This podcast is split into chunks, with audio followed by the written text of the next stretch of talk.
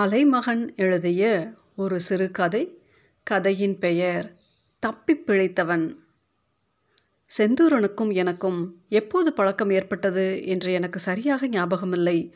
ஆனால் ஒரு விஷயம் எனக்கு மிக உறுதியாக தெரியும். செந்தூரனின் தாய் தகப்பனை விடவும் எனக்குத்தான் அவனை பற்றி மிகவும் நன்றாக தெரியும். நான் அவனுடன் பழகிய காலத்திலிருந்து அவனுக்கு வகுப்பறை பாடங்களில் பெரிய அக்கறை எதுவும் இருந்ததில்லை. ஆனால் அவன் ஒன்றும் மக்கு கிடையாது. மிக விசுவாசமாக பாடக்குறிப்புகளை பாடமாக்கி படிப்பிக்கும் வாத்திமாருக்கு மிக நுணுக்கமான வாளி வைத்து அதையே பின்னர் பல்கலைக்கழகங்களிலும் தவறாமல் பின்பற்றி பிறகு பல்கலைக்கழகத்தில் விரிவுரையாளர் பதவியை பெற்று கடைசியில் புலமை பரிசில் ஒன்றுடன் அமெரிக்காவுக்கோ ஐரோப்பாவுக்கோ சென்று குடியேறியதும் தீவிர தமிழ் பற்றாளர்களாகவும் தமிழ் தேசியவாதிகளாகவும் உருமாறிவிடும் சக பாடிகளுடன் ஒப்பிடும் பொழுது செந்தூரன் மிகவும் புத்திசாலி மாணவன்தான் செந்தூரனுக்கு பிடிக்காத விஷயங்கள் என்று சில இருந்தன. நிரந்தரமாக ஒரு இடத்திலே இருப்பது வேலைக்கு போவது போன்றவைத்தான் அவை. நடுத்தர வாழ்க்கை என்பது ஒரு நாட்பட்ட சாவு என்பது அவனது அசைக்க முடியாத நம்பிக்கை. வேலைக்கு போனால் அடிக்கடி ஊர் சுற்ற முடியாது. ஒரே இடத்தில் இருப்பவன் செத்த பிணம் என்று அடிக்கடி சொல்லுவான். எதிர்காலம் குறித்த அச்சமும் பயமும் கொண்ட ஒரு கோழையான என்னை அவனது நட்பு கொஞ்சம் திருத்தியது என்று தான் சொல்ல வேண்டும். அவனது குடும்பமே ஒரு தீவிரமான சைவக்கார குடும்பம். பக்கத்து கோவில் திருவிழாவுக்கு பத்து நாட்கள் கடும் உபவாசமும் விரதமும் இருந்து பதினோராம் நாள் வைரவர் மடை முடிந்த பின்னர் பனிரெண்டாம் நாள் மதியம் பங்கு ஆட்டிறைச்சி அடிக்கும் அளவுக்கு கடுமையான சைவ குடும்பம் அது என்றாலும் இவனுக்கு மட்டும் வேதத்தில் சிறிது ஈடுபாடு ஏற்பட்டுவிட்டது. இத்தனைக்கும் அவனுக்கு ஒரு வேதக்காரன் கூட நண்பனாக இருந்ததில்லை. உயிர் வாழ எதை உண்பது என்றோ உடலுக்கு எதை உடுத்துவது என்றோ கவலை கொள்ளாதீர். காகங்களை கவனியுங்கள். அவை விதைப்பதுமில்லை அறுப்பதுமில்லை. அவற்றுக்கு களஞ்சியமும் இல்லை. கடவுள் அவற்றுக்கும் உணவு அளிக்கிறார். நீங்கள் பறவைகளை விட மேலானவர்கள் அல்லவா? காட்டு செடிகள் எப்படி வளர்கின்றன என கூர்ந்து கவனியுங்கள். அவை உழைப்பதும் இல்லை நூற்பதும் இல்லை. ஆனால் சாலமான் கூட தன் மேன்மையினெல்லாம் அவற்றில் ஒன்றைப் போல் அணிந்திருந்ததில்லை என நான் உங்களுக்கு சொல்கிறேன் என்ற புனித வேதாகமத்தின் லூக்கா வசனங்களை அடிக்கடி எனக்கு கவிதை போல சொல்லுவான். அற்பமான தரிசனம்தான். ஆனால் பறவைகளுக்கு உயிர் வாழ்தலை தவிர மேலதிகமான வேறு ஆசைகளோ உலகை வழிநடத்த விரும்பும் லட்சியங்களோ அதிகார விருப்போ இல்லை என்பது இயேசுவுக்கு தெரியாதா என்ன? குறைந்தது ஒரு நாளைக்கு ஒரு தடவையாவது இந்த வசனம் அவன் வாயிலிருந்து வராமல் இருந்ததில்லை. எனக்கென்னவோ இந்த வசனத்தினால்தான் அவனுக்கு வேதம் மீது ஈடுபாடு வந்திருக்க வேண்டும் என்று தோன்றியது. ஆனால் அவனுக்கு வேதத்தின் மீது ஈடுபாடு வர வேறொரு காரணமும் இருந்தது. செட்டிக்குளம் பரியாரி. வன்னியில் இருந்தபோது செந்தூரனுக்கு அடையாளம் தெரியாத கொடு நோய் வந்தது. உடல் முழுவதும் கொப்புளங்களும் தீராத வாந்தியுமாக வாட்டி எடுத்துவிட்டது பத்து கிலோமீட்டர் தள்ளி வவுனியா ஆஸ்பத்திரியில் காட்டியும் ஒன்றும் சரிவரவில்லை. வெடிமருந்தின் கந்தகத் துகள்கள் உடலில் நீண்ட காலம் படிந்ததாலும் சில பேருக்கு இப்படி வருமாம். நாள் ஆக ஆக கொப்புளங்கள் உடைந்து சீழ்வழிய தொடங்கியது. கொப்பளங்கள் உடைந்த இடத்தில் தாங்க முடியாத வலியும் வேதனையும். சாப்பாடு மருந்து ஒன்றும் உள்ளே போகவில்லை. இப்போதைய நிலையில் கொழும்புவுக்கும் கொண்டு போக முடியாது. நான் அவன் வீட்டுக்கு சென்று பார்த்தபோது ஏறத்தாழ சீவன் இழுத்து கொண்டிருந்தது. குனிந்து பார்த்த என்னிடம் சாவை நாம் நினைத்தால் மட்டுமே அது நம்மை மின்னலை விட வேகமாக அணைத்து கொள்ளும் என்றான். இதை சொன்னபோது அவனது கண்கள் திடீரென்று ஒளிபெற்று மின்னின. இறுதியில் நான் செட்டிக்குளம் பரியாரியிடம் கொண்டு போக முடிவு செய்தேன். வவுனியா செட்டிக்குளத்தில் இருந்த பூரணம் பரியார் பற்றிய நிறைய கதைகள் உழவிக் கொண்டிருந்தன. பூரணம் பரியார் ஒரு சாமியாராம். மந்திர தந்திரங்களில் எல்லாம் வல்லவராம். ஒவ்வொரு மாதமும் முழு பூரண நாளில் ஒரு ரகசிய பூசை செய்வாராம். அந்த பூசையில் கலந்து கொண்ட நோயாளிகளுக்கு எந்த தீராத வியாதியும் தீர்ந்து விடுகிறதாம். செட்டிக்குளத்தில் அயலில் பூரணம் பரியாரியை பற்றி ஒரு விதமான அச்சத்துடன் கூடிய பக்தியும் மரியாதையும் இருந்தது. எனினும் இவரை பற்றி ஆணையிரவுக்கு வடக்கே எவரும் அறிந்திருக்கவில்லை. பூரணம் பரியாரியின் தகப்பனார் சில்லாலை சித்த வைத்தியத்தில் ராஜ வைத்தியர் சுவாம்பிள்ளை இன்னாசி தம்பியின் பிரதம மருந்து கலவையாளராக இருந்தார். இந்த சுவாம்பிள்ளை இன்னாசி தம்பி வாழையடி வாழை மரபில் எட்டாம் இன்னாசி தம்பி தலைமுறையை சேர்ந்தவர். இவர்களின் சித்த மருத்துவ பரம்பரையை மயில் முறக்குளத்துரிமை என்பார்கள். மயில் குஞ்சுகளில் முதல் குஞ்சுக்கு மட்டுமே உச்சி கொண்டை முளைக்கும். அதுபோல இவர்களின் பரம்பரையில் முதல் ஆண் வாரிசுக்கு மட்டுமே சித்த மருத்துவம் செய்யும் உரிமை கைமாற்றப்படும். கம்பன் வீட்டு கட்டுத்தறி போல இன்னாசி தம்பி வீட்டு வேலைக்காரனும் ஒரு வைத்தியன்தான் என்று எனக்கு தெரியும். யாழ்ப்பாணத்தில் சில்லாலை என்னும் இந்த சிற்றூர் சின்ன இத்தாலி என்றும் குட்டி ரோம் என்றும் அழைக்கப்பட்டு வந்தது. சில்லாலையில் சைவக்காரரை மருந்துக்கும் காண முடியாது. முழுவதும் ரோமன் கத்தோலிக்கர்களால் ஆன சிறிய கிராமம் அது. அங்கேதான் யாழ்ப்பாணத்தின் புகழ்பெற்ற கதிரை மாதா ஆலயம் இருக்கிறது. உலகிலேயே சில்லாலையிலும் லண்டன் வால்சிங்ஹாம் தேவாலயத்திலும் தான் புனித அன்னை மேரி இயேசு பாலனுடன் கதிரையில் வீற்றிருக்கும் சுரூபம் இருக்கிறது. செட்டிக்குளம் பரியாரியிடம் செந்தூரனை கொண்டு போனபோது மாலை நேரமாக இருந்தது. பரியாரியார் பார்ப்பதற்கு பரியாரி போலவே தென்படவில்லை. மாறாக செல்வ சந்நிதிக்கு வெளியேயுள்ள மரங்களுக்கு கீழே அமர்ந்திருக்கும் சாமியார் போல இருந்தார். அவர் இருந்த குடில் அடர்ந்த காட்டுக்கும் தாமரை குளம் ஒன்றுக்கும் நடுவிலே அமைந்திருந்தது. குடிலின் உள்ளே மூலிகை வாசனைகள் மூக்கை துளைத்தன. செந்தூரனை நீண்ட மரக்கட்டில் கிடத்தி சோதித்தார் பரியாரியார் செந்தூரனோ அரை மயக்கத்தில் இருந்தான் உடல் முழுதும் சீல் ஒழுகி துர்நாற்றம் வேறு வரத் தொடங்கியிருந்தது. அவனின் கைகளில் நாடியை பிடித்து சிறிது நேரம் கண்ணை மூடியிருந்தார் பூரணம் பரியாரி. பின்னர் குடலில் இருக்கும் சிறிய மெழுகுவர்த்தி வெளிச்சத்தில் என்னை உற்று நோக்கினார். குடிப்பிரவேசிகம் செய்தாலொழிய இவன் பிழைப்பது முடியாத காரியம். நாளை மறுதினம் வெசோக் முழுநிலவு அன்றே சிகிச்சையை ஆரம்பித்து விடலாம். அதுவரை இவன் இங்கே இருக்கட்டும்.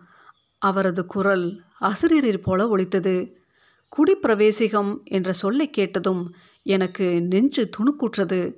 அந்த அனுமாசியமான இடத்தில் எனக்கு உடல் சில்லிட்டது. இந்த சிகிச்சை பற்றி நான் ஓரளவு தெரிந்து வைத்திருந்தேன். இந்த சிகிச்சை ஒரு மண்டலத்துக்கு நீடிக்குமாம். நோயாளி வெளிச்சமோ காற்றோ புகாத ஒரு குடில் ஒன்றிலே ஒரு மண்டலம் முழுவதும் இருக்க வேண்டும். மருத்துவர் தரும் மருந்துகளையும் உணவையும் ஒரே சிந்தனையுடன் சாப்பிட வேண்டும். இந்த சிகிச்சையின் போது நகங்கள் முடி பற்கள் எல்லாம் கொட்டி திரும்பவும் புதுசாக முளைக்குமாம். மிகவும் கடினமான இந்த ரசாயன சிகிச்சைக்கு நோயாளியின் மனோபலம் ஆத்மபலம் என்பன மிகவும் முக்கியம். இதன் முடிவில் இளமை பெருமளவு திரும்பி விடுகிறதாம். கிட்டத்தட்ட ஒரு மறுபிறவி போலத்தான்.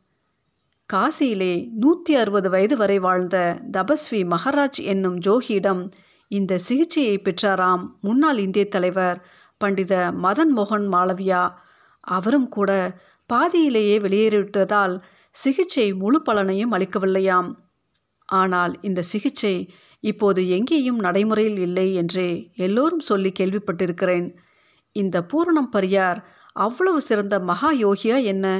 எனக்கு திடீரென்று ஒருவித அவநம்பிக்கையும் செந்தூரனை நினைத்து பயமும் ஒரு சேர ஏற்பட்டன. செந்தூரன் இப்போதே பாதி செத்துவிட்டான். இந்த பரியாரியை நம்பி மோசம் போனோமே என்று நொந்து கொண்டேன். எனது தயக்கத்தை உணர்ந்தவர் போல தம்பி எல்லாத்தையும் கதரை மாதா பார்த்து கொள்வாள். நீர் யோசிக்காமல் போய்வாரும் என்றார் பரியாரியார். மூன்றாம் நாள் அருகிலுள்ள சிறுகுடலுக்கு செந்தூரன் மாற்றப்பட்டான். நள்ளிரவு பனிரெண்டு மணி அளவில் பால் நிலவு மேகமூட்டம் எதுவும் இல்லாமல் பொழிந்து கொண்டிருந்தது. மருந்துக்கும் கூட காற்றின் அசைவு இல்லை. பரியாரியார் சிறிய மருந்து குடவையுடன் உள்ளே நுழைந்தார். சிறிது நேரத்தில் செந்தூரனின் அலறல் ஒன்று தோன்றி மறைந்தது. என்னை குடிலுக்கு அருகிலேயே செல்ல விடவில்லை. விடியும் வரை பரியாரியாரும் வெளியே வரவில்லை. நான் தூங்காமல் திகிலுடன் விழித்திருந்தேன். அதிகாலை ஐந்து மணி அளவில் பூரணம் பரியாரி வெளியே வந்தார். நேரே என்னிடம்தான் வந்தார். இனி நீ இங்கே வர வேண்டாம். சிகிச்சை முடிந்ததும் கதிரை மாதாவிடம் சொல்லி அனுப்புறன். நீ போகலாம். சொல்லிவிட்டு விறுவிறுவென்று தனது குடிலுக்குள் நுழைந்து விட்டார். ஒரு மண்டலம் முடிந்தது. நான் அதுவரை செந்தூரனுக்கு எதுவுமே ஆகக்கூடாது என்று மீசாலை சோலையம்மனை வேண்டிக் கொண்டிருந்தேன். சோழையம்மன் மிகவும் சக்தி வாய்ந்தவள். அத்தோடு செந்தூரணனின் மனோபலத்தில் எனக்கு துணியளவும் சந்தேகமில்லை. நேர காலத்துடன் இவனது வியாதியை பற்றி வவுனியா இராணுவ தலைமையகத்தில் பேசி ஒருவாறு அனுராதபுரம் கொண்டு செல்வதற்கான அனுமதி பெற்று வைத்திருந்தேன். உடனடியாக இன்று மாலையே செக்கலுக்கு முன்னர் செட்டிக்குளத்தை விட்டு கிளம்ப வேண்டும். பரியாரியின் குடிலுக்கு சென்றதும் எனக்கு ஏற்பட்ட பிரமிப்புக்கு அளவே இல்லை. செந்தூரனுக்கு உடலில் குப்பளங்கள் இருந்ததற்கான அடையாளங்களே இல்லை. உடலில் ஒரு தேஜஸான மினுமினுப்பு ஏறி இருந்தது. முன் எப்போதும் இல்லாதவாறு அவனது ஊரலான உடம்பு சற்று உப்பி இருந்தது. பரியாரிக்கு முன்னால் கண்களை மூடி தியானத்தில் இருந்தான் பூரணம் பரியாரி முழு நில ஒளியை தனக்கு சக்தி மூலம் உறிஞ்சி அவற்றை அருமருந்தாக மாற்றுவதாக செட்டி குளத்தில் பட்டறை வைத்திருந்த செல்வராஜு போன கிழமைத்தான் சொல்லியிருந்தான். அது உண்மையாக இருக்குமோ? எனது உதடு என்னை அறியாமலேயே. எல்லாம் கதிரை மாதாவின் மகிமை என்று முணுமுணுத்தது. நாங்கள் குடிலிலிருந்து விடைபெற்று கிளம்பியதும் ஒரே ஒரு வசனம் என்னுடன் ஒரு மண்டலத்துக்கு பிறகு பேசினான். மச்சான் உடனடியாக சில்லாலை கதிரை மாதா கோவிலுக்கு போகணும். இன்றைக்கே. நாளைக்கு சோழையம்மனிடம் போகணும் என்று மறக்காமல் குறித்து வைத்து கொண்டேன். கதிரை மாதாவும் சோழையம்மனின் சொந்தக்காரித்தான். இரண்டு பேரும் ஆட்சிமார் வேறு கடலின் நடுவில் இரண்டாயிரத்தி ஒன்பது யுத்தம் முடிந்த பின்னர் ஆஸ்திரேலியா நோக்கி நிறைய கடற்பயணங்கள் ஆரம்பித்தன. செட்டிக்குளம் முகாமிலிருந்து வந்ததும் செந்தூரன் உடனடியாக ஆஸ்திரேலியா புறப்பட்டு விட்டான். மாத்தரையை சேர்ந்த சிங்கள ஆட்கடத்தல்காரன் ஒருவன் இவனிடம் சுலையாக பதினஞ்சு லட்சத்தை கறந்திருந்தான். இவனுக்கு ஒன்றும் உடனடியாக பணம் செய்ய வேண்டிய தேவை எதுவும் இருக்கவில்லை. இருந்தாலும் எங்களையொத்த பெரும்பாலான பெடியன்கள் அப்போது இந்த மிக ஆபத்தான கடற்பயணத்தில் ஈடுபட்டிருந்தார்கள். இதிலே தப்பி ஆஸ்திரேலியா கரையை அடைகிறது தண்ணிக்குள்ளால நெருப்பு கொண்டு போகிற ஒரு வேலை இருந்தாலும் கடல் வழி புலம்பெயர்வோர் எண்ணிக்கை குறைந்த பாடில்லை. நீர்கொழும்பிலிருந்து புறப்பட்ட படகு சரியாக பத்து நாட்களின் பின் ஆஸ்திரேலியாவிலிருந்து முந்நூறு கிலோமீட்டர் தூரத்தில் கவிழ்ந்தது. படகில் பயணம் செய்த நூற்றி ஐம்பது பேரும் கடலிலேயே மூழ்கி போனார்கள். செந்தூரன் மட்டுமே ஆஸ்திரேலிய எல்லை பாதுகாப்பு படைகளால் மீட்கப்பட்டான். அந்த மோசமான தண்ணீர் கண்டத்தில் தப்பிய பிறகு இலங்கைக்கு நாடு கடத்தப்பட்ட செந்தூரனை கண்டதும் நான் சொன்னேன் இனி இந்த ஜென்மத்தில் உனக்கு சாவு கிடையாது. பதினஞ்சு லட்சம் காசையும் இழந்து நாடு கடத்தப்பட்ட அவனை பார்த்ததும் எனக்கு ஓரத்தில் அனுதாபம் சிறந்தது. இனிமேல் என்ன செய்ய போகிறாய்? அம்மாவின் காணி ஒன்று சங்காலையில் இருக்கு. விற்றால் கனடாவுக்கு போகும் ஒரு ஏஜென்சிக்கு கட்டிவிடலாம். போனால் ஒரு வருஷத்தில் விட்ட எல்லாத்தையும் பிடிக்கலாம் மச்சான். துளி கூட சோர்வோ ஏமாற்றமோ இல்லாத தெளிவான குரல். நீயும் வாவன் ஒரு ட்ரை ஒன்று போடுவோம் கனடாவுக்கு. வேணாம் இங்கேயும் ஒரு பிஸ்னஸ் செய்யலாம் என்று பார்க்கிறேன். குடும்பமும் தனியா இங்க. சுவாரஸ்யம் இல்லாமல் பதிலளித்தேன். ஆனால் எனக்கு தெரியும் இவ்வளவு ரிஸ்கினை இப்போது என்னால் எடுக்கவே முடியாது. பால்டிமோர் ரெண்டாயிரத்தி பதினாறாம் ஆண்டு சர்வதேச மாநாடு ஒன்றுக்காக அமெரிக்காவுக்கு போயிருந்தேன். வாஷிங்டனில் மாநாடு உணவு வதிவிடம் எல்லாம் ஏற்பாடாக இருந்தது. மாநாடு முடிந்ததும் மேலும் ஒரு வாரம் வசந்தத்தில் அமெரிக்காவை சுற்றி பார்க்க அருமையான வாய்ப்பு. நியூயார்க் சென்று வர தீர்மானித்து புகையிராத நிலையத்தில் முன்பதிவு செய்த ரயிலில் செல்ல காத்திருந்தேன். அங்கே மேலும் ஒரு ஆச்சரியம் காத்திருந்தது. ஒரே ரயிலில் நியூயார்க் செல்வதற்கு அங்கே வந்திருந்தான் செந்தூரன். கிட்டத்தட்ட ஒன்றை வருடங்களுக்கு பிறகு பார்க்கிறேன். சரியாக ஒரு மாதத்துக்கு முன்னர்தான் மெக்சிகோ வழியாக வந்திருந்தானாம். உண்மையில் அந்த வழியில் பெரும்பாலும் ஈழத்தமிழர்கள் வருவதில்லை. மிகவும் ஆபத்தான உயிருக்கு துளியும் நிச்சயமில்லாத சாகச பயணம் அது. மெக்சிகோ பகுதியிலிருந்து அமெரிக்காவுக்கு நுழையும் வாயிலில் அரிசோனா பாலைவனம் மனிதர்களை தின்றுவிட காத்திருக்கிறது. பல வேளைகளில் எல்லை தாண்டும் பொழுது மனிதாபிமான தன்னார்வ தொண்டு நிறுவனங்களின் உதவி கிடைக்காவிட்டால் கருவாடாகிவிட நேரிடும். அரிசோனா பாலைவனமெங்கும் நீரின்றியும் கடும் வெப்ப தாக்குதலாலும் உயிரிழந்த பன்னாட்டு அதிகாரிகளின் மண்டையோடுகள் ஆங்காங்கு சிதறி கிடக்கின்றன. என்னென்னவோ கனவுகளுடனும் தேவைகளுடனும் புலத்துக்கு திரும்பி செல்லாவிட்டால் இவர்களின் குடும்பங்களை தின்று ஏப்பம் விடுவதற்காக காத்திருக்கும் கடன்களுடன் பயணிக்கும் இந்த அப்பாவி எளிய மனிதர்களை பாலைவனம் தின்று செரித்து உண்டுவிட்டு அடுத்த இறைக்காக காத்து கிடக்கும் ராட்சச மலைப்பாம்பு போல வெகு அமைதியாக இருக்கிறது. அரிசோனா பாலைவனத்தில் அகதிகளின் ஆத்மாக்கள் எக்காலத்திலும் ஓய்வெடுப்பதில்லை. அமெரிக்க எல்லை கட்டுப்பாட்டு படைகளிடம் சிக்கினால் கடும் சித்திரவதைகளுக்கு உள்ளாக நேரிடலாம். துவக்கு சூட்டு மரணமும் நேரலாம். உலகின் மிக ஆபத்தான சட்டவிரோத தரைவழி எல்லையூடாக வலு லாவகமாக தப்பி வந்த செந்தூரனை பார்க்கும் பொழுது எனக்கு மலைப்பு ஏற்பட்டது. போதாததற்கு அவனுக்கு இரண்டு வருடங்களுக்கு முன்பு தான் திருமணமாகியிருந்தது. கொழும்பில் உள்ள அமெரிக்க தூதரகத்தில் விசாவுக்கு விண்ணப்பித்து இரண்டு தடவைகள் நேர்முகத் தேர்வுக்கு அழைக்கப்பட்டு நிச்சயம் விசா கிடைக்க வேண்டும் என்பதற்காக தூதரக அதிகாரியிடம் அனாவசியமாக பம்மிக் கொண்டிருந்த என்னை நினைக்கும் பொழுது எனக்கு மிகவும் அவமானமாக இருந்தது. வாழ்க்கையில் துணிவும் நம்பிக்கையும் இருந்தால் பூமியில் எப்பொழுதும் ஆயிரம் வழிகள் திறந்து கிடக்கின்றன. அன்றைய பயணத்தில் நானும் அவனும் ஒரே பெட்டியில் அருகருகே அமர்ந்திருந்தோம். பெட்டியில் பெரும்பாலும் ஆசியர்கள் கருப்பர்கள் மற்றும் ஒரு சில சீனர்கள் அரிதாகவே சில வெள்ளையர்கள். அந்த பயணம் மிகவும் இனிமையாக சென்று கொண்டிருந்தது. எனக்கு அவன் எப்படி மெக்சிகோ ஊடாக தப்பி வந்தான் என்பதை கேட்பதில் மிகவும் ஆர்வமாக இருந்தது. இன்னும் ஒரு வாரத்துக்கு எனக்கு பேச்சு துணைக்கு கவலை இல்லை. ரயில் பால்டிமோர் நகரை அண்மிக்கும் போதுதான் அந்த சம்பவம் நடந்தது. எங்களது பெட்டியை நோக்கி ஒரு வெள்ளை இளைஞன் வந்தான். வயது இருபத்தைந்துக்குள் இருக்கலாம். அமெரிக்க உயரம் தலை முழுவதுமாக மொட்டை அடித்து கைகள் முழுவதும் டாட்டு வரைந்திருந்தான் கையற்ற பனியனுடன் இருந்த அவனது இடுப்பில் பெரிய பட்டி ஒன்றும் இருந்தது. வலது கையில் பெருவிரலையும் ஆட்காட்டி விரலையும் சேர்த்து சின்முத்தரை போன்று பிடித்திருந்தான். நான் அவனது வினோதமான தோற்றத்தின் மீது செந்தூரனின் கவனத்தை ஈர்த்தேன். மூன்று வினாடிகள் மட்டுமே அவனை செந்தூரன் கூர்ந்து பார்த்தான். அடுத்த கணம் என்னை மிக வேகமாக எடுத்துக்கொண்டு எதிர்ப்பக்கம் புகையிராத பெட்டியின் கடைசியில் இருந்த பாத்ரூமுக்குள் மிக வேகமாக புகுந்து கதவை இருக்க மூடிக்கொண்டான். எனக்கு என்ன நடக்கிறது என்றே விளங்கவில்லை. நானும் அவனும் பாத்ரூமுக்குள் பூட்டிக்கொண்ட சில வினாடிகளில் ரயில் பெட்டி பெரும் துப்பாக்கி வேட்டுகளால் அதிர்ந்தது. அன்று நாங்கள் பயணம் செய்த பெட்டியில் இருபத்தேழு பேர் பலியாகியிருந்தனர். நாங்கள் அமர்ந்திருந்த ஆசனத்தை சுற்றி பிணங்கள் இரத்த வெள்ளத்தில் கிடந்தன. நான் என்னை அறியாமலேயே? ஐயோ சோலையம்மா என்று அலறினேன். அன்று என்னால் இரவு முழுவதும் உறங்க முடியவில்லை. அனைத்து வேற்றின மக்களையும் சுட்டுத்தள்ளிய அந்த வெள்ளை இனவெறியனிடமிருந்து என்னை காப்பாற்றிய அந்த சக்தி எது?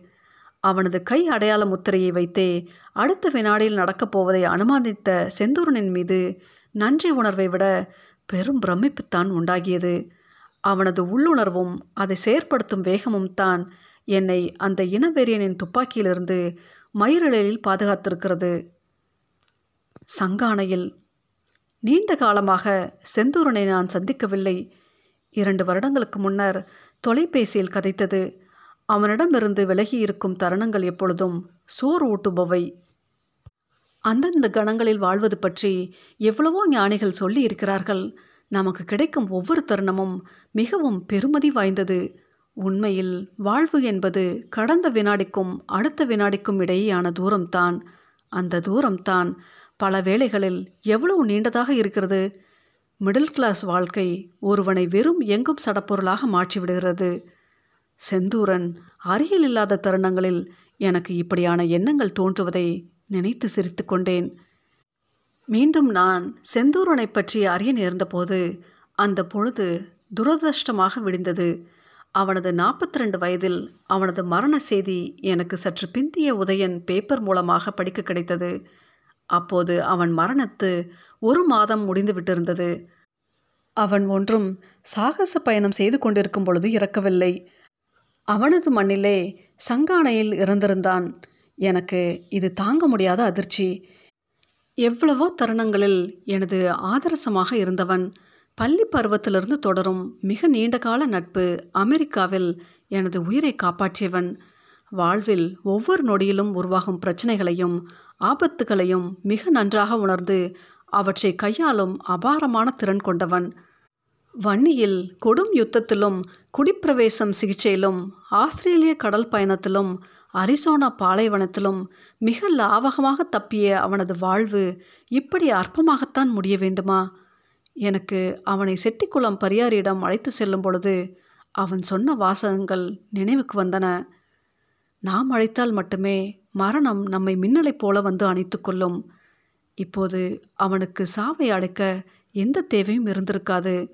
ஆனால் சங்கானை சந்தியில் உள்ள சாப்பாட்டுக் கடையில் அன்று காலை உணவு உண்டு கொண்டிருந்த வேளையிலே செந்தூரன் தொண்டையில் புட்டு விக்கித்தான் இறந்து போனானாம். என்னை பொறுத்தவரை இது மிகவும் அநியாயமான சாவு. காலை பொழுதில் அவனது வீட்டுக்கு சென்றிருந்த போது அவனது தாய் தகப்பனும் மனுஷியும் நின்றிருந்தனர்.